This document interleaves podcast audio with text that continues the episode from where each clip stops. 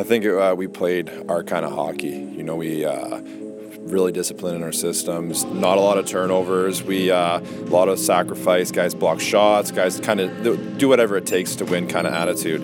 And uh, I think we played a full 60 minutes of lockdown hockey.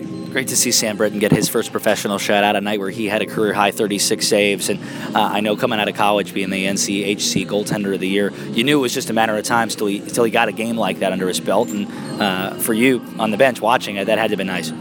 Yeah, it's uh, Brits works really hard. Uh, it's an adjustment coming from college or juniors to the professional level. Uh, players are that much better. The puck's coming at you that much harder, and you have to adjust to playing games on the road, playing uh, traveling, uh, and on the bus, and it's just different situations. And uh, for every young guy, it's they have to learn how to deal with those kind of adjustments. And Brits is, seems to be coming into his own. It was uh, it was a pleasure to watch. This is the first long road trip the Cyclones have had. I mean, we were out in Quad City for a handful of days. Was it three days or something uh, to play two games? But you're on the road for a week now. Is that a nice time of year when you're kind of coming off of almost a month? It seems like of home hockey to get that change of pace and to kind of work together and be together, literally living together for uh, about six days. Yeah, I, I think it uh, kind of breaks up the mundane for these guys. Uh, it's also it's obviously nice being home, but sometimes you just need to get on the road.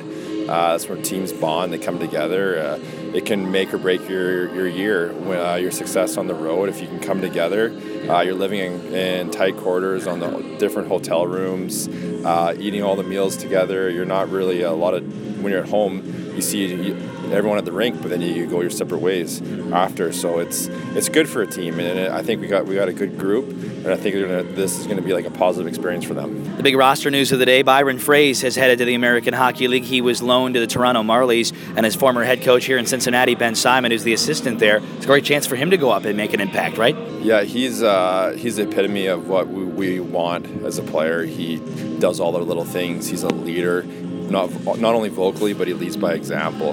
And he's a guy that's he's hungry. He he wants to play at that next level, and that's our goal for these players uh, is to try to prepare them for that next level. And he's the kind of guy that we didn't even have to make tell him to do anything. He he did it all himself, and you could tell by the the work that he put in this summer and just the work that he put in the beginning of this year uh, it really carried on into his game. And he played that kind of hockey where he wanted to win. He wasn't doing it for selfish reasons. Those points were hardworking.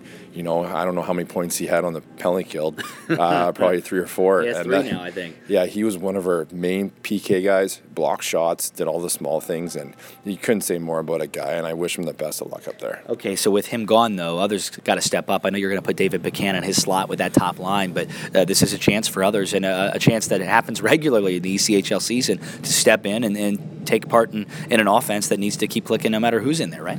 Well, David McCann, he's a, he's a proven pro. He's a proven guy that can play on your top line and give you that kind of offense. And I believe that he'll step in. He's a right-handed shot.